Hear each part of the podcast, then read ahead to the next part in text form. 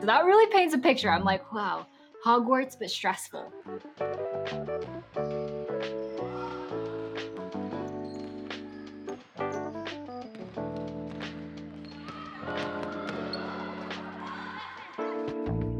Hi, all, and welcome to Mayuko's Corner. It's a show about learning to lead a life that feels more you in both your life and tech career. The show is live streamed on my YouTube channel, and I'm happy to have you here with us today in the podcast version. Thanks for being here. I'm your host, Mayuko Inoue, and invite you to come in, sit down, get cozy, and enjoy the show. Today, we're talking about how to deal with pressure we all encounter a high pressure environment at one point or another, whether that be at school, at the workplace, in your personal life, or wherever. They certainly challenge us to grow out of our comfort zone, but it can also be an unwelcome obstacle that we have to work through in life. So, today we'll talk about coping with high pressure environments how my guests and I work through them, especially as it pertains to growing up into adulthood through school and work. And today, our guest is Will Yu. Will is an instructor in physics at Phillips Academy, a private boarding high school in Andover, Massachusetts.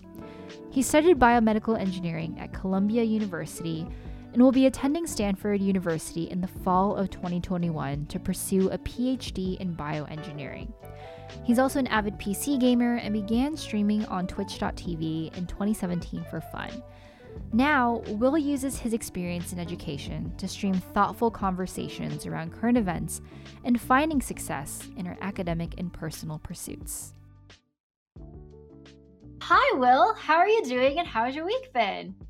Hello, I'm doing so well. Wait, Mayuko, can I just like um, fanboy for a second of how clean your YouTube intros are? Just like, oh, oh thank you. chef's kiss, chef's kiss. Everything um, takes practice. Like this is my yeah. eighth time doing it. The first episode, I was like, mm-hmm. Corner. Hi. so everything takes practice, But thank you. I really appreciate it. Yeah, it's awesome. I'm doing wonderful though. It's been a long week. I I woke up and I was like, oh, it's Thursday. I feel like it was like Friday two days ago. It's, but we're getting through it. We're getting through it. I'm really excited okay. to be here. Yeah, I I feel the same. So this week has just been like to me like time is warped a little bit. Uh, and so I'm just like, it's Thursday, so tomorrow's Friday, so the weekend is in two days. Like, it's just one of those weeks, which I'm sure a lot of y'all have had during this pandemic because time is warped. But it feels like things are starting to get back to normal. So it feels like things are starting to move back to where we were a year and a half ago, which is crazy to think mm-hmm. about. But mm-hmm. I'm glad you're well. Thank you for being on the show. I'm really excited to talk to you about this topic today. Mm-hmm. We've actually like talked a couple of times already. I guess first and foremost, the way that Will and I know each other is that we both do um, co-working streams on Twitch, and I think like we just randomly raided you one day after my yeah. stream ended uh because probably one of my moms was like this guy's streaming co-working and i was just like cool mm-hmm. and then mm-hmm. we raided and it was like so wholesome and i was like this guy is great i feel like i vibe with him so much and we just kind of became friends after that it was a very serendipitous uh occasion but yeah i thought it was um it was amazing and our, uh, like in our first conversations i already felt like oh my goodness this person's just so cool i just want to like learn more Aww. about you and, and, keep talking i feel like we Thank could kind you. of have a conversation like this go on for like much longer than an hour. So I'm 100%. glad that we have this this time cap to kind of keep ourselves focused. Definitely, yeah. I think like we've talked a couple of times just one on one, and like this topic kept coming up, and we were just like, I feel like we were just like like I don't know, like vibing a little bit where we were just mm-hmm. like, "Oh my god, you've had this experience and I've had this experience." And I was just like, it's just so fascinating to hear your thoughts on this because we do have mm-hmm. very different backgrounds um, and mm-hmm. we came up in different ways but like we're finding in the work that we do currently there's a lot of truths that we're both agreeing on and i feel like we have a lot of um, kind of thoughtful conversations around that so i think mm-hmm. without you know we've we've have we've had these people waiting for long enough should we just, just do it just get into it dive into it yeah, let's do it. Okay. Well, I think first of all, um, maybe we dive into your background because I think the first thing that stuck out to me was just like you have this degree in biomedical engineering from a very prestigious university, hmm. Um, hmm. and you're a physics teacher, a high school physics teacher, yes. and like yeah. I guess I don't really encounter people um, in in who've had that path before. So I mm-hmm. guess like tell me how did you get into teaching? Like, I guess how did you also get into biomedical engineering? Um, what is your background like? How did you get into teaching? And you're going back to school in the fall, so like, kind of walk us through Mhm. that. Tell tell us a little bit more about who you are.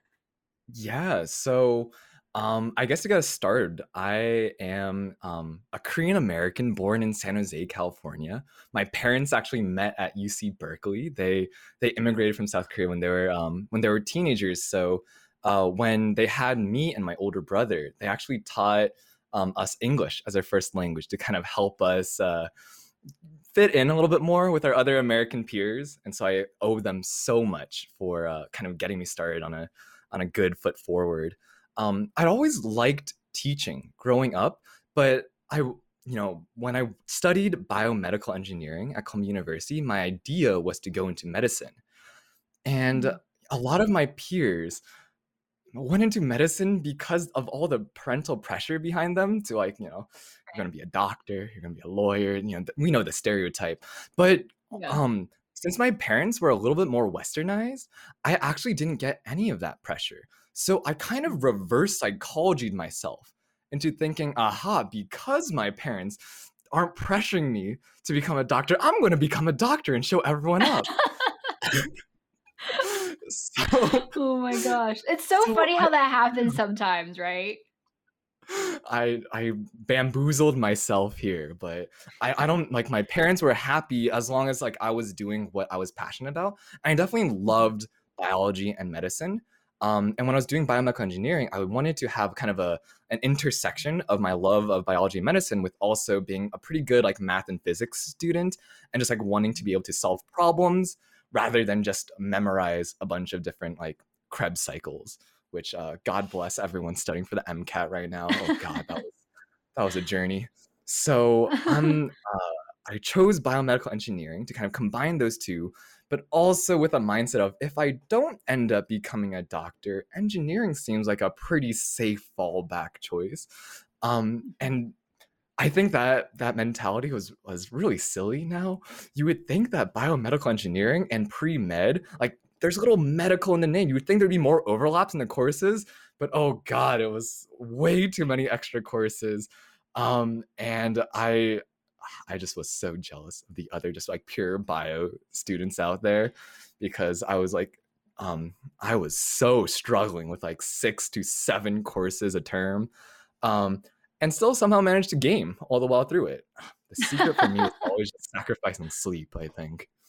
Uh, yeah, it's it's one of those like it's school or like hobbies and social life or sleep. Choose two Yeah, is like the right, typical college narrative, right? And so you right, you were like, I'm gonna game and I'm gonna study not just bio but biomedical engineering. Goodbye, sleep. mistakes mistakes were made but i graduated and i enjoyed it I, I had a lot of fun with it um, and i'm taking my mcats now as i'm getting ready for med school applications. I've done like research and hospital volunteering on the side and uh, during my application process i realized that i hadn't really stopped to think what do i want to be doing with my life? because oh my goodness am i really going to commit myself to like the next whatever years of my life just in like medical school residency so on and so forth i was hearing so many different stories of how you know how hard it is in medicine um, and how much stress you have to deal and one of my initial uh, reasons why i was thinking about medicine was like hey I've always been in high stress situations and I've always managed to survive them. So why don't I just do the most stressful job I can think of and like we'll be okay, right? but like after graduation, I kind of told myself, you know, Will, have you ever like kind of thought about uh, a worthwhile, fulfilling career pathway that doesn't involve the most stressful pathway you can think of? And that's kind of how I ended up with teaching, where I was thinking like, what do I Mm. really enjoy doing that like makes use of my talents, makes use of my academic background, um, that I've always loved, and I've always loved teaching, whether it's like teaching video games or teaching tennis, or um, you know, teaching my friends in, in bio classes and, and tutoring and TAing. So I uh, found this opportunity to teach at um, an independent um, boarding school one similar to the one that I went to. So I went to a school called Phillips Exeter Academy, which is this like hyper intense. We had to wear suit and tie for, for our classes. Whoa. It was I learned how to tie a tie through it, which was fun, but it was really intense.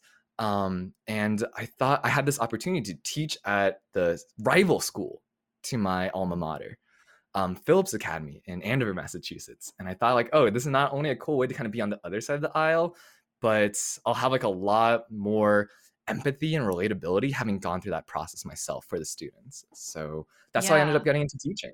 Yeah. Wow. Uh, like the as soon as you said like I wore a suit and tie to class stuff, I was like, this is the kind of like school experience that exists on the East Coast, but like is I've never encountered anyone uh, who who's been through that experience on the West Coast. So that really paints a picture. I'm mm. like, wow, Hogwarts, but stressful, sort of. what I'm thinking yep, of. Yep. yeah. Well, so that's really interesting. So yeah, you went to. I'm guessing like the school that you went to is also a boarding school. Mm-hmm. Mm-hmm. Yeah. So then you went to a boarding school, like already a very highly competitive, high stress environment. You went to college, and then you were like let me do biomedical engineering, uh, not because my parents told me to, but because I felt like that was what I wanted to do. And then there was the reflection point where you're like, mm. maybe I can step out of this like high pressure environment and then go into teaching. I'm curious actually if you could kind of like talk us talk to us about that point of like how did that how were you mm. able to realize that about yourself and how were how did you like take the steps to I guess convert into teaching because i don't think I, I think one of the things is like as soon as you as, as soon as something like that like a high pressure work environment or something or a mm-hmm. career mm-hmm. um, is such an important part of your life and like the way that you've done things it can be really hard to identify that number one and then number two to step out of it so like yeah. i guess like how how did that happen for you I feel like for a lot of us that kind of grew up in high pressure environments or with a lot of academic pressure, you have to develop like a huge amount of grit and resiliency, which are great traits, of course, but they end up becoming, or at least for me, they ended up becoming a big part of my identity. And so mm-hmm. I felt almost like the sense of guilt of not working, not constantly working, not constantly like trying to achieve the next thing. Um, mm-hmm. and so it, it took a little bit of um I like to call self sabotage to figure out what it is that I actually wanted.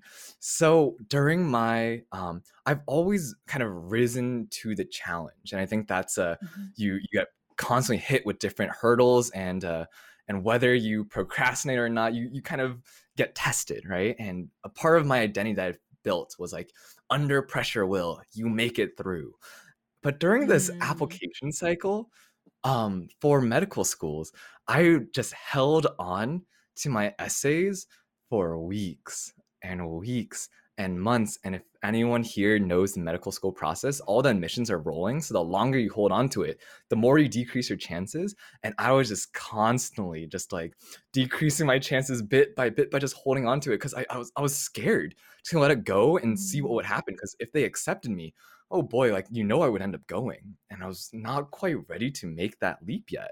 So I kind of took that as a sign of my own uh, like psychology being like hold up will we're not ready for this yet like we've been going 100 miles per hour for so long without like ever looking back and maybe it's time for us to stop thinking about like the most efficient path forward and actually like have some um like take some time to reflect and think what do you want to do even if it's not something like super prestigious or something like that's an incredible achievement in the eyes of society yeah. yeah. definitely. I think it takes a lot to realize that and I think it's it's incredible that you were able to see that. Like you didn't beat yourself up about like, "Oh my gosh, my medical school applications are just sitting there." And you were just like, "This is a sign but my brain is telling me that maybe I don't really want to go to medical school right now. And like maybe that's something that you can you can correct me if I'm wrong, but I'm guessing that's something that you can see now looking back on it. Maybe at the time it was very much just like beating yourself up about it or something like that. Yeah. But like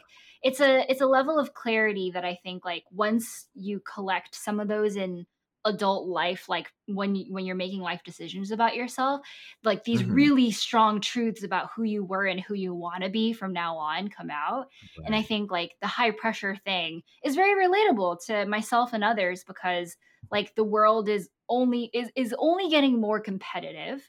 Um, mm-hmm. Certain industries just really don't have room anymore. Uh, certain schools and programs and stuff, and so there's like it's almost like you have no choice but to be in these high pressure environments and be competitive and stuff. And so I, I wanted to talk about this because like, and I wanted to have you on the show specifically because a lot of the people who watch my videos and all, all of you sitting at home watching this are probably college students um, who might be in these situations and like like it's hard sometimes for me to like i i went through that but seven years ago and i think the world looks different now and i'm not going to pretend that i know what you all f- are feeling but like will will like talks to these young folks every single day about how to navigate that so mm-hmm. i think mm-hmm. your experiences are just so like interest not interesting in like the oh my gosh like it's like it's like I don't know it's like a case study but i just think it's like a very like good lesson to learn from you know so yes. thank you for sharing that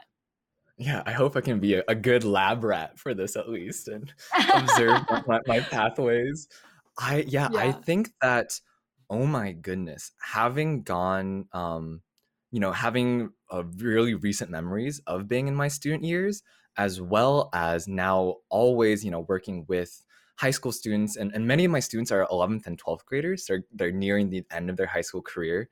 Um, man, schooling and pressure is just higher now more than ever. And I feel like every year it just gets more and more daunting, this pathway forward of mm-hmm. how much more exceptional do I have to be in order to stand out from this crowd?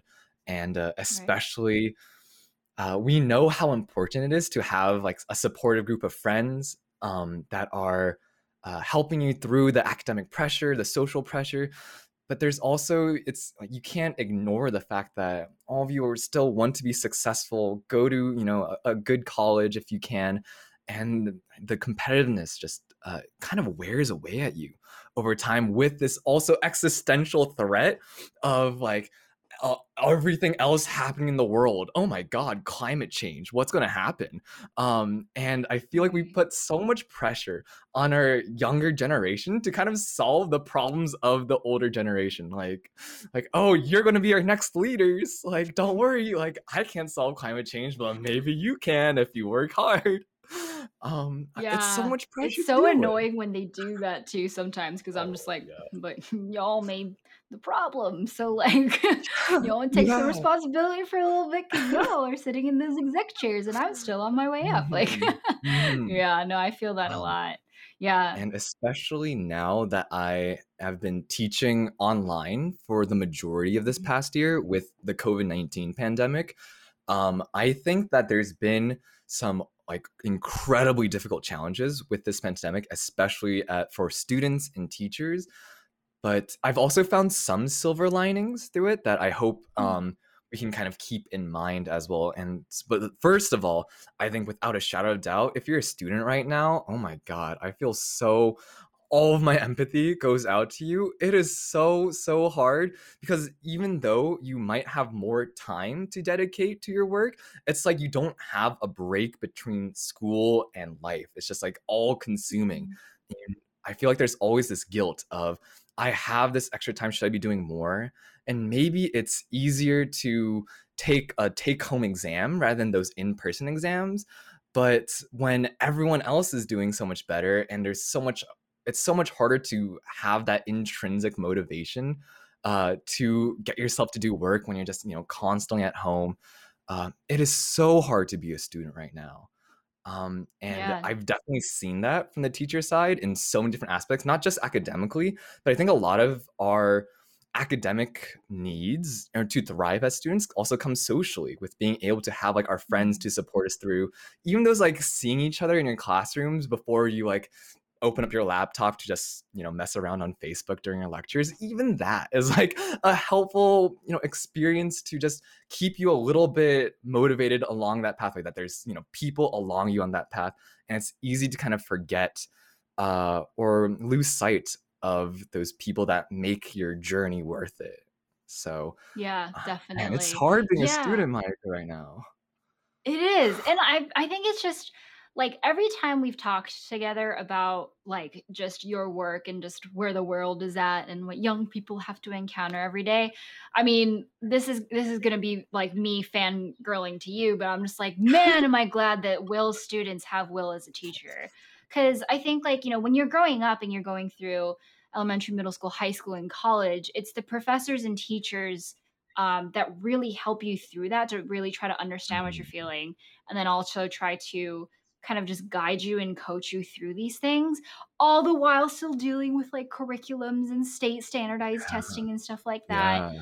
um like those figures are just so important i think like i know that there are teachers in my life that i'm just like if i if i didn't have this experience with this teacher that who really mm. believed in me i probably would have just been such a different person because you know at that age everyone everyone is like so like uh like ev- everything is a sponge like they're absorbing everything like a sponge and so if there is one teacher who can really help you to feel like like you're going to be fine and kind of coach you through all of that and help you work through those things without necessarily even putting you in high pressure environments um like I, I i don't know to me i'm just like oh the world's a little bit better because will's teaching like, high school oh, students so about how to like come into you. this world so that's so sweet yeah. of you I, well, I mean, so I, I kind of wanted. Oh, yeah.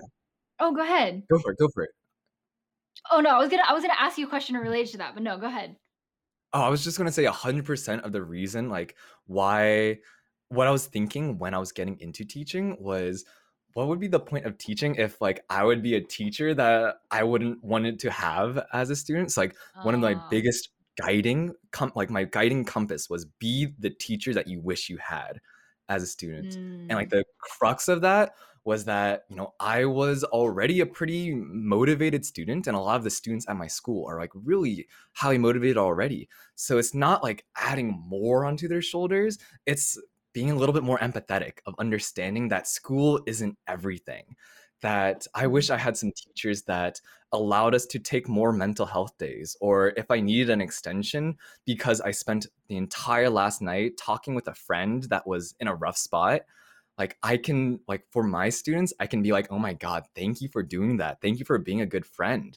Um, because that's a priority that will take you so much further in life than than re- uh, prioritizing your own like schoolwork over your friends' mental health or and your mental health for that matter. So I just right. wanted to That's... have my my real guiding guiding principles be uh, one of like empathy of understanding how hard it is to be in that situation and just extending a little bit of flexibility on that route to make people feel like there's someone supporting them as well that someone wants them to grow and learn but doesn't want anything to be sacrificed for that Yeah, definitely. Because I, I think, like, looking back on the experiences I've had where I've been in high pressure environments, like, it, it, it is mm. hard to see that, I guess. Because, like, to me, a high pressure environment happens if it feels like something is just at there's just such high stakes in whatever you're doing and like mm-hmm. some people develop like legit performance anxiety because like you have to perform at your best and you have to like meet a certain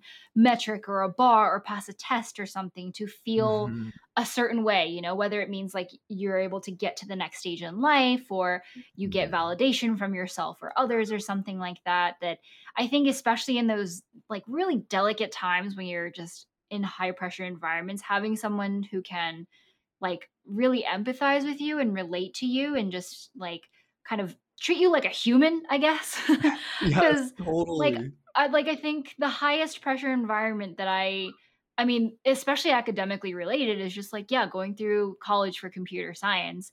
My class sizes were so big. They were like at the smallest it was 100 people and mm-hmm. um, in the mm-hmm. lower div classes there were always like 500 or something and so to a professor and anybody else you're just like a number that gets a certain score and mm-hmm. so like i remember just being like nobody cares uh, other than people that i like my parents and my family obviously my best friends if like i get an a or not um, yeah. and it just feels very weird because then you're just like i'm just trying to like optimize for this number and then it can be hard to see what it's all for or what it's going to like amount to i guess because school it, sometimes it can be really hard to like see why like why do you study cellular bio- biology if you've never if you don't think you're going to have a career in biology you mm-hmm, know? Mm-hmm.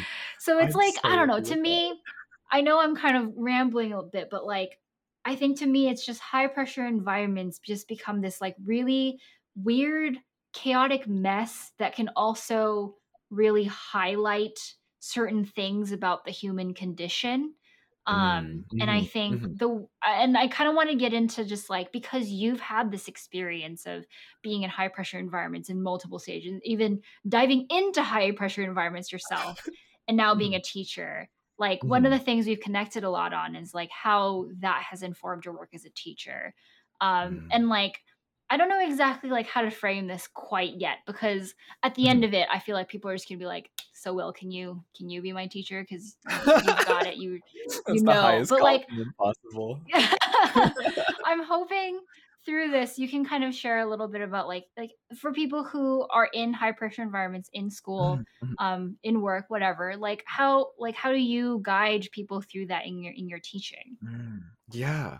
So I think You know, Mayuko, you had an earlier stream about like how to negotiate, right?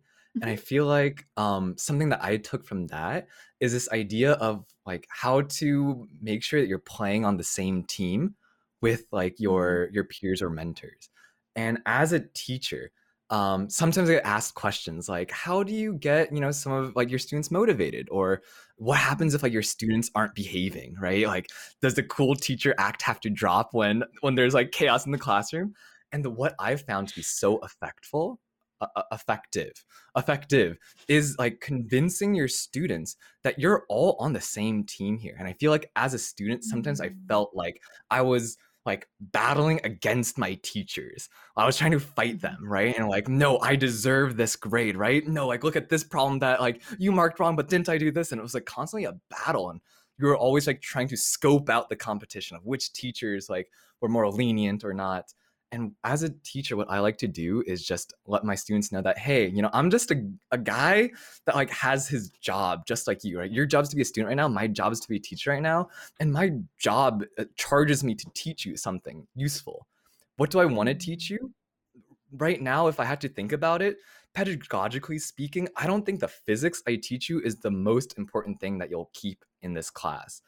And I try to set our Mhm. ex- expectation at the same, and that the reason why I love teaching physics is because you're not just memorizing formulas or doing things that you'll forget about. Like, of course, you'll probably forget about like your kinematic equations or Newton's laws or things like that. But what you won't forget is building your skills of solving problems on your own.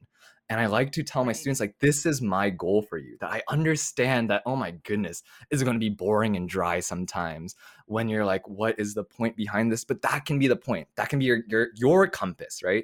To know that even when you're struggling, even when you're succeeding, you're constantly working on enhancing these problem solving skills that will be useful for you in your entire life, no matter what discipline you end up in and that I'm here to try and get you to success. So you don't have to fight me for success.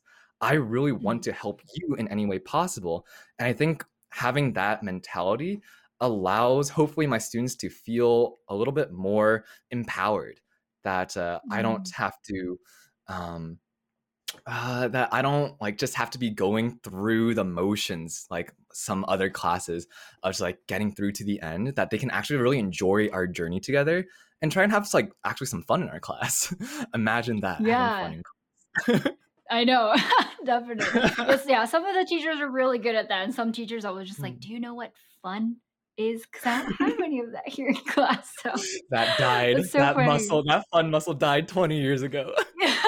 yeah No, but I think what you're talking about is so pertinent because, like, I mean, the whole like you're it's not you versus the teacher sort of thing. It's and it's Mm, not you versus even your peers because you know, like in college, especially a lot of um, engineering and science classes are like graded on a curve, which literally means that you're compared against the co- performance of your peers and you're given a A, B, C, D, F grade based on that. Like mhm, as I've you know left college and had more space to think about it, I'm just like, oh, I wish I didn't. I wish schools didn't do that. But also, mhm, like, I I I don't understand all of the pedagogy and like the all of that, like how that comes to be. But I mhm, could choose to not think of my classmates as rivals um, or mhm, like mhm, this evil force that I have to defeat. Um, because like this reminded me of just like one of my regrets in college is not making more friends during college, I guess, just because like Mm-hmm. I don't know about Mhm. you, but like in engineering, it's just like it's sink or swim all the freaking time. And sometimes like sometimes really great friendships are forged because you spend until 5 a.m. at night in the labs like coding stuff. Um, Yeah. but like I had like a couple of those friends, like a good group of them through student orgs, but everyone else I was just like, why are you so good at what you do and why can't I be good at it? Mm. And I regret Mm. that because like it's a very like I think it's kind of like a negative reinforcement, like scarcity mindset kind of thing. Um, Yeah. and I think this plays into your second point of just like like sometimes it's not just about the physics that you're trying to learn, but there's actually these bigger things at play.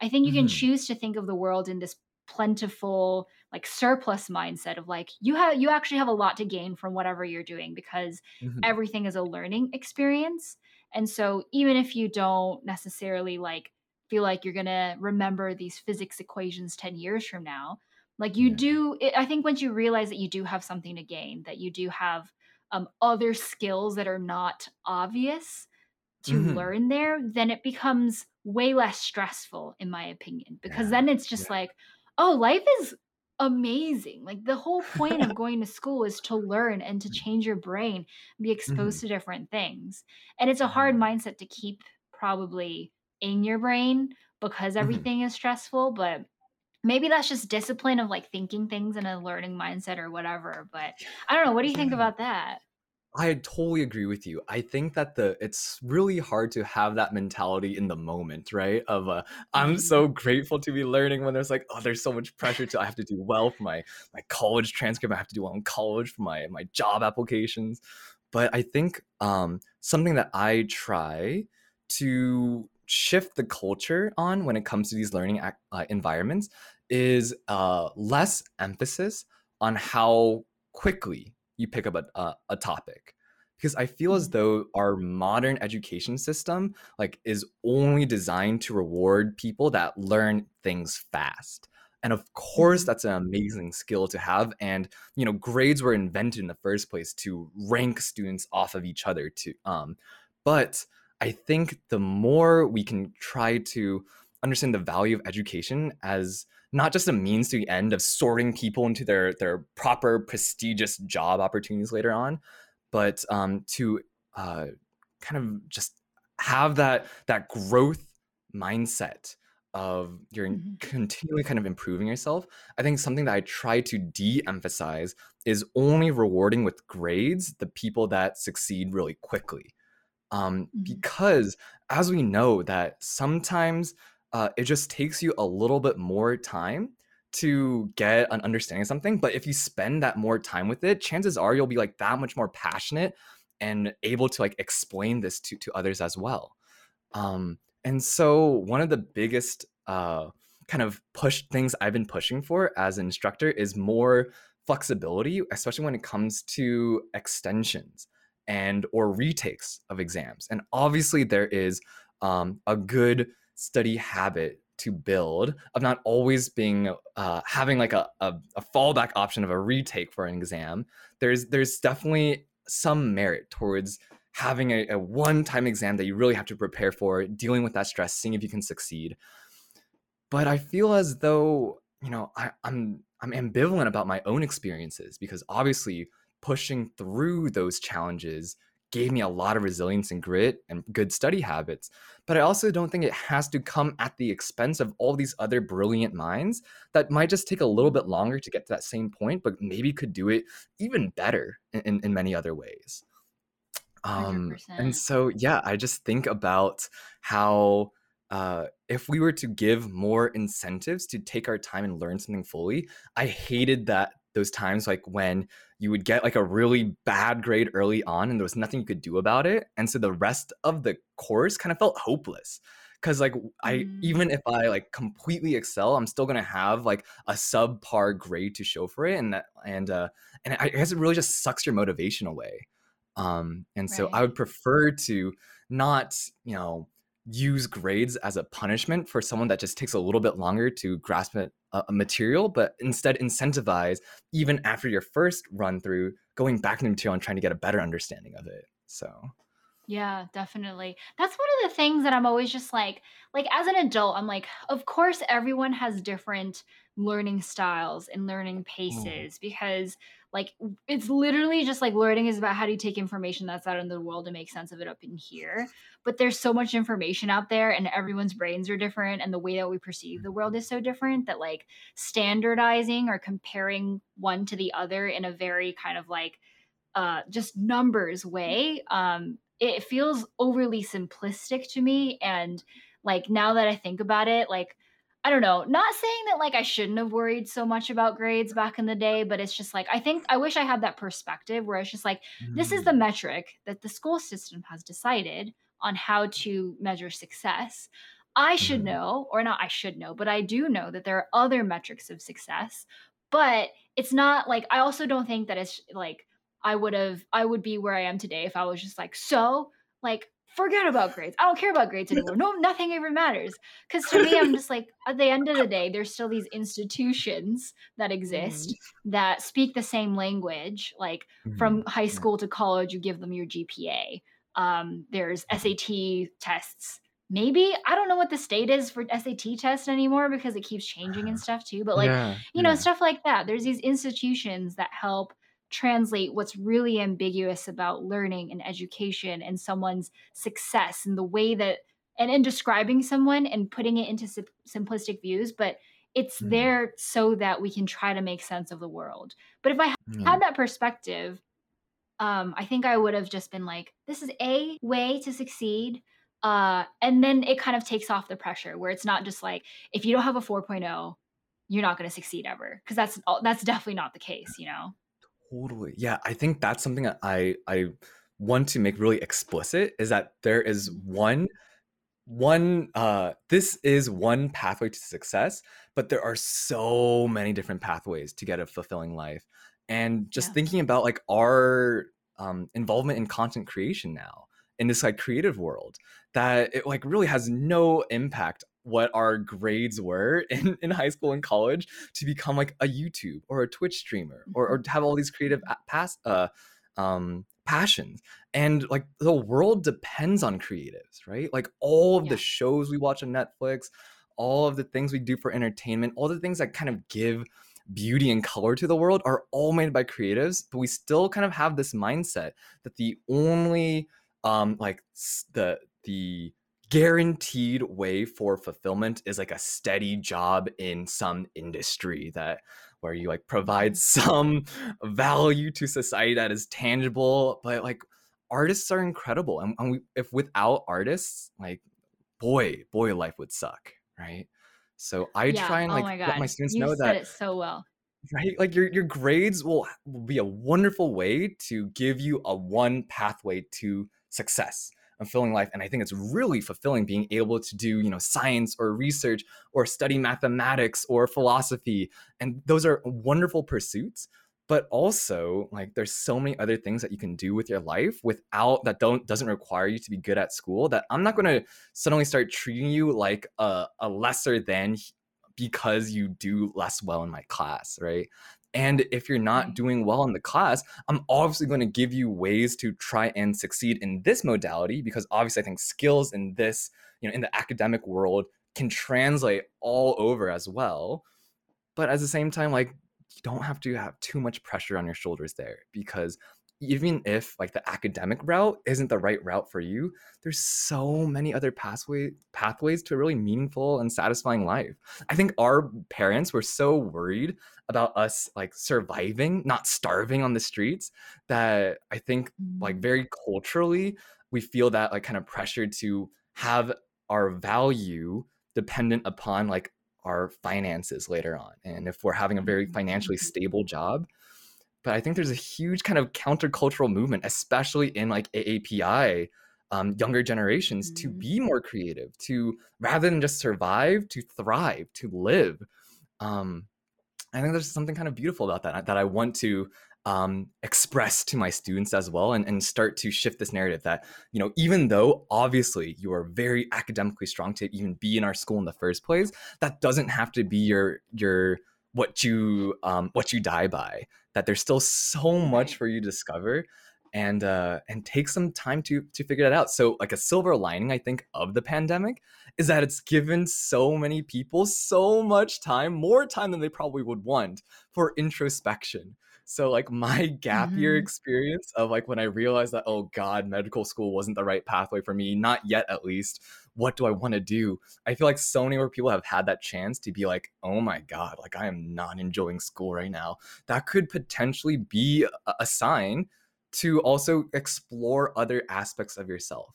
And I you know, Yeah. definitely uh get doing well in school gives you a very solid foundation for you know financial stability and financial stability is a great way to keep your mental health also in, in good standing as well um, so i would Mhm. never you know encourage you to just drop all of your classes and be like oh screw it i'm just going to become an artist and none of this matters anymore just leave school like school is a wonderful backup plan to, to keep on and, and succeeding in that uh, in that space will be so applicable in other spaces as well, but you don't have to pigeonhole yourself into that is my only pathway to success.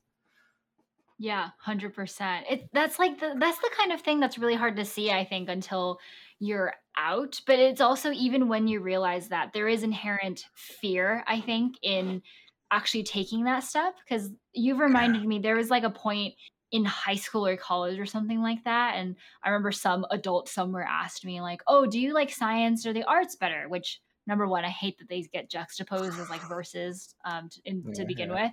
But I remember saying, I was like, I like science and math classes better because I know that there's a right answer versus like English and humanities and arts and stuff. There isn't a right answer. And that used to really scare me. Um, and so I, I, I would opt, like, I mean, that's why I became a software engineer. That's why I did computer science because it always felt like there was a right answer. And I wasn't ready to live with that level of ambiguity. Um, but I think ever since I started YouTube and doing content creation, I'm just like, Mhm. isn't it so beautiful that there isn't a right answer? And like, it took me a long time to get there. And there's a lot of fear involved with being like, oh my gosh, there's no right answer in life. Like, that I think is a huge realization to like come to Mhm. on your own to begin with. But once you embrace that, like, so many beautiful things can happen. So I love that, like, the way that you see your students and the way that you are quite literally cultivating like the next generation is just to be like, you can do like you do you you do whatever you want to do and you are completely valid in that and doesn't mean that like Yeah. anyone is better than the other and i wish i wish you had more people like you in the world like that because i think that's an Oh. incredibly important message Yeah. I think they're like our new generation shares a lot of like my ideas in in, in trying to think with a wider perspective of like what is possible in the world. I think though the big fear is of failure still though.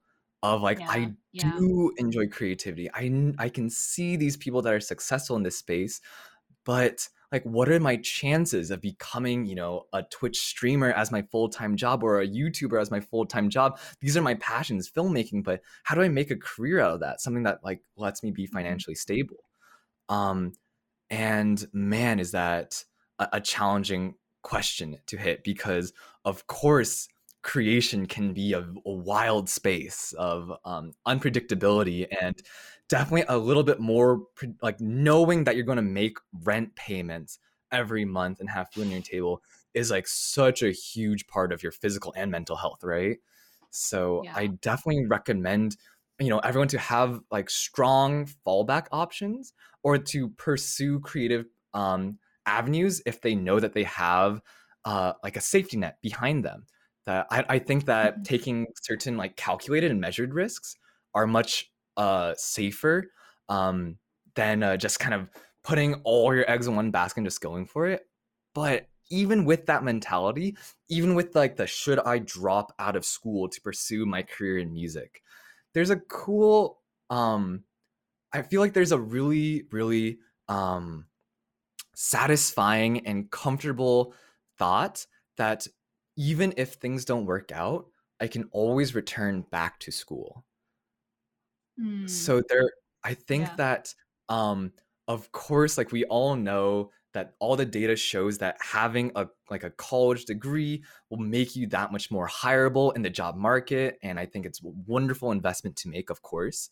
Um and if you can pursue your creative pursuits while doing like having a strong um, like completing your college to set yourself up, that will allow you to have less of those moments of turmoil where you're like, oh God, is this not working out? Like, am I going to starve for this next month? Who do I have to ask for for support? Do I have to move back in with the parents to, to help that? I think it would be, it's really, really, I think, a great idea to try and give yourself enough fallback options and I think full time content creation before you're established is so stressful as well that I that I know I couldn't do it. Um, that if if I did just like full time streaming, then like I would suddenly lose my love of streaming. I, I think. Mm, um, right. So, right. Yeah, definitely. It's kind of a sense. tricky. Yeah. yeah. it's a tricky thing to definitely navigate, uh, mm, like mm-hmm. for sure. And I think, yeah. I mean, I I know that I've gone through my whole like wave of emotions going through all of that as well but i am going to move us actually into q&a i think honestly we could, we could this is why we could keep talking forever because there's so many things for us mm-hmm. that we mm-hmm. like relate mm-hmm. on uh, and i love these topics and so maybe at some point we'll have you back on to talk about some of these like fear of failure sort of stuff actually yeah happy um, to. but thank you all thank you so much for like talking all about that Hello, it's me again. I hope you're enjoying the episode. I want to take a moment to thank the sponsor of this episode, my YouTube members. That's right, I have a membership program right on YouTube, if you didn't know, where folks get access to the recording of the live stream, emojis to use in the comments and chat, a merch discount, and more. My members directly support the work that I do as a content creator and make Mayuko's Corner possible. You too can become a member today by clicking the join button on my YouTube channel, which is linked in the show notes of this episode. Now, let's get back to the show. Um, actually, the first question in our Q and A, I think, is sort of related to this, as we're just going to dive into this. Um, it's from Joseph Lee. He asks, or they ask, or she asks, how do you deal with fear of your future, even when it seems like you have it all figured out? So I'm guessing this is like even when you feel like everything is fine and you have everything figured out, there's still fear. So how do you deal with that? Yeah, it's kind of unnerving when you like have this nice clear asphalt road ahead of you that you're driving on, but you see like you're looking left and right and you see people taking all these wild pathways and you tell yourself like like I've been driving on this road for so long, I can see the road ahead of me, but is this the right road I'm supposed to be on?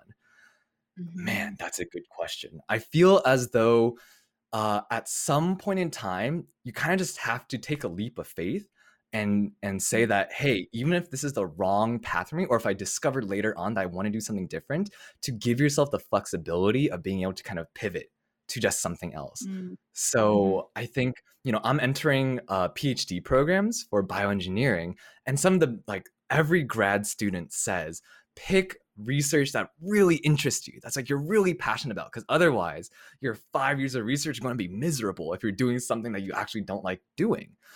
And so here i am thinking like oh my god but how do i know which one i'm like perfectly passionate about right? Maybe i'm maybe i'm passionate about this but mm. maybe there's something else that I'm, i'd be more passionate about.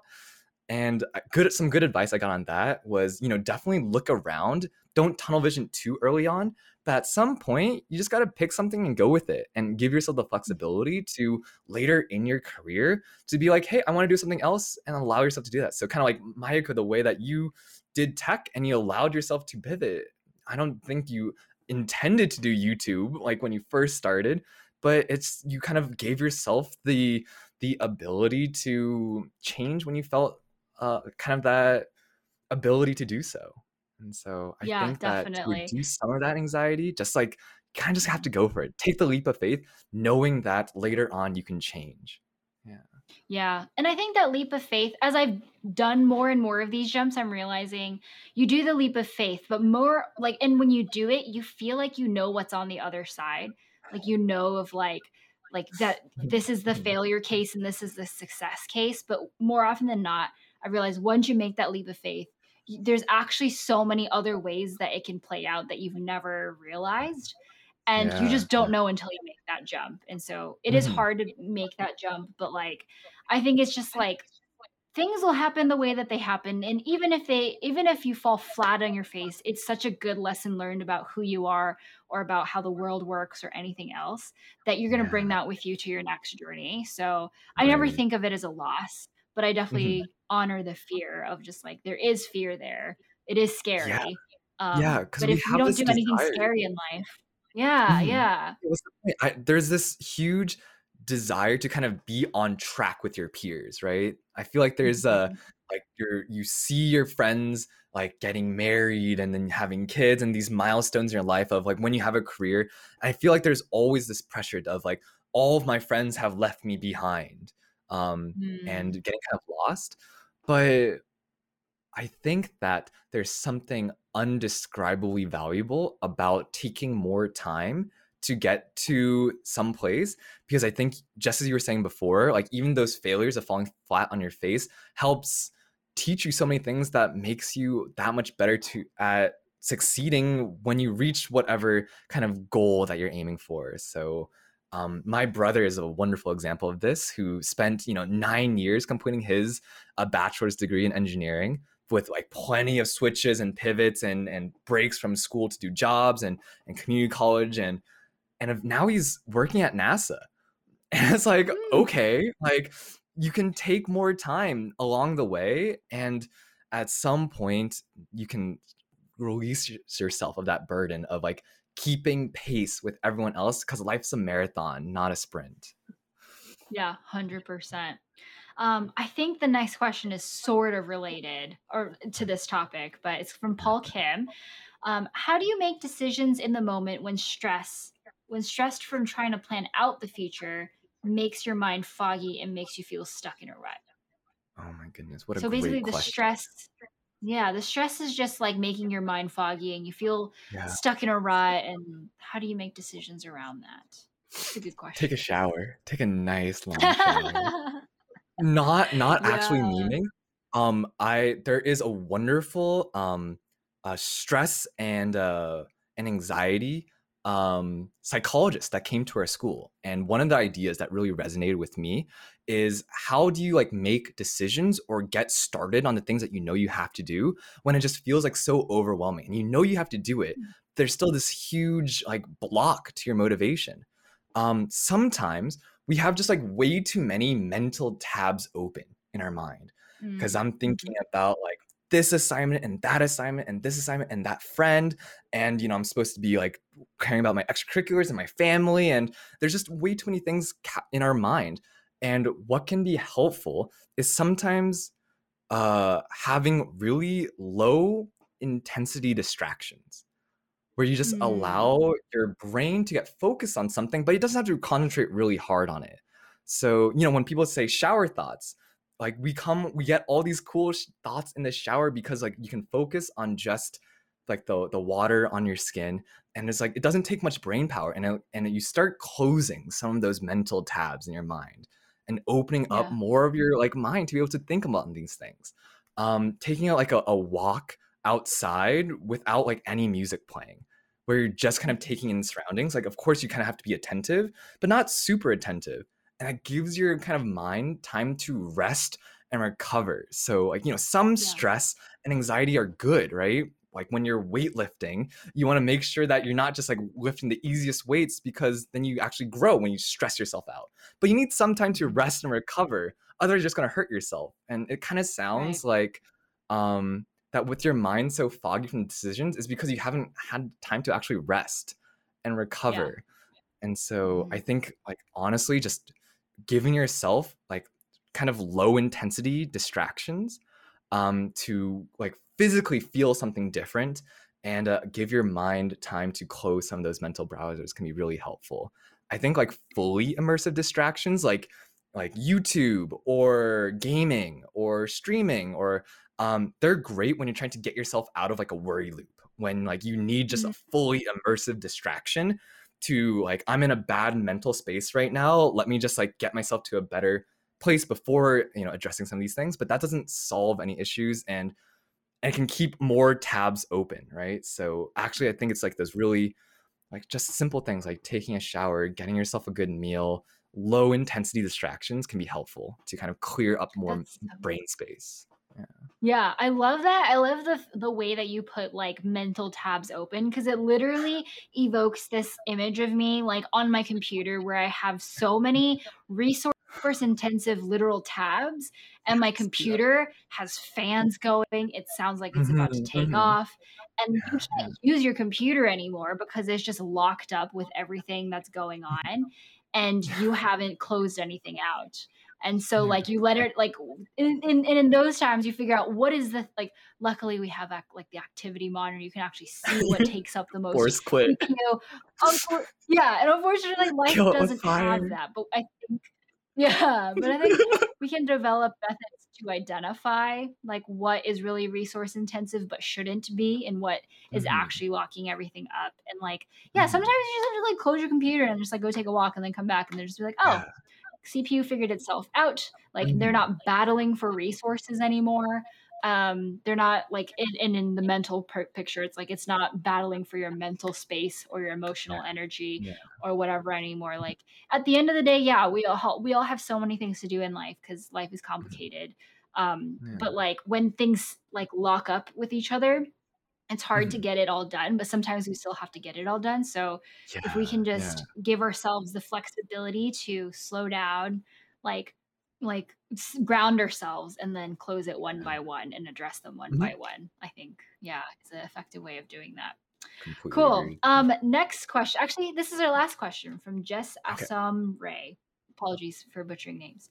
Um, how do you keep your students interested in learning? I think this is interesting. I, I wanted to ask you this one because you know a lot of hmm. students end up being tutors for other people too, hmm, um, and I mm-hmm. think like teaching as even if you don't do even if you're not doing that as a profession, it's a skill that I think comes like in handy in so many different ways.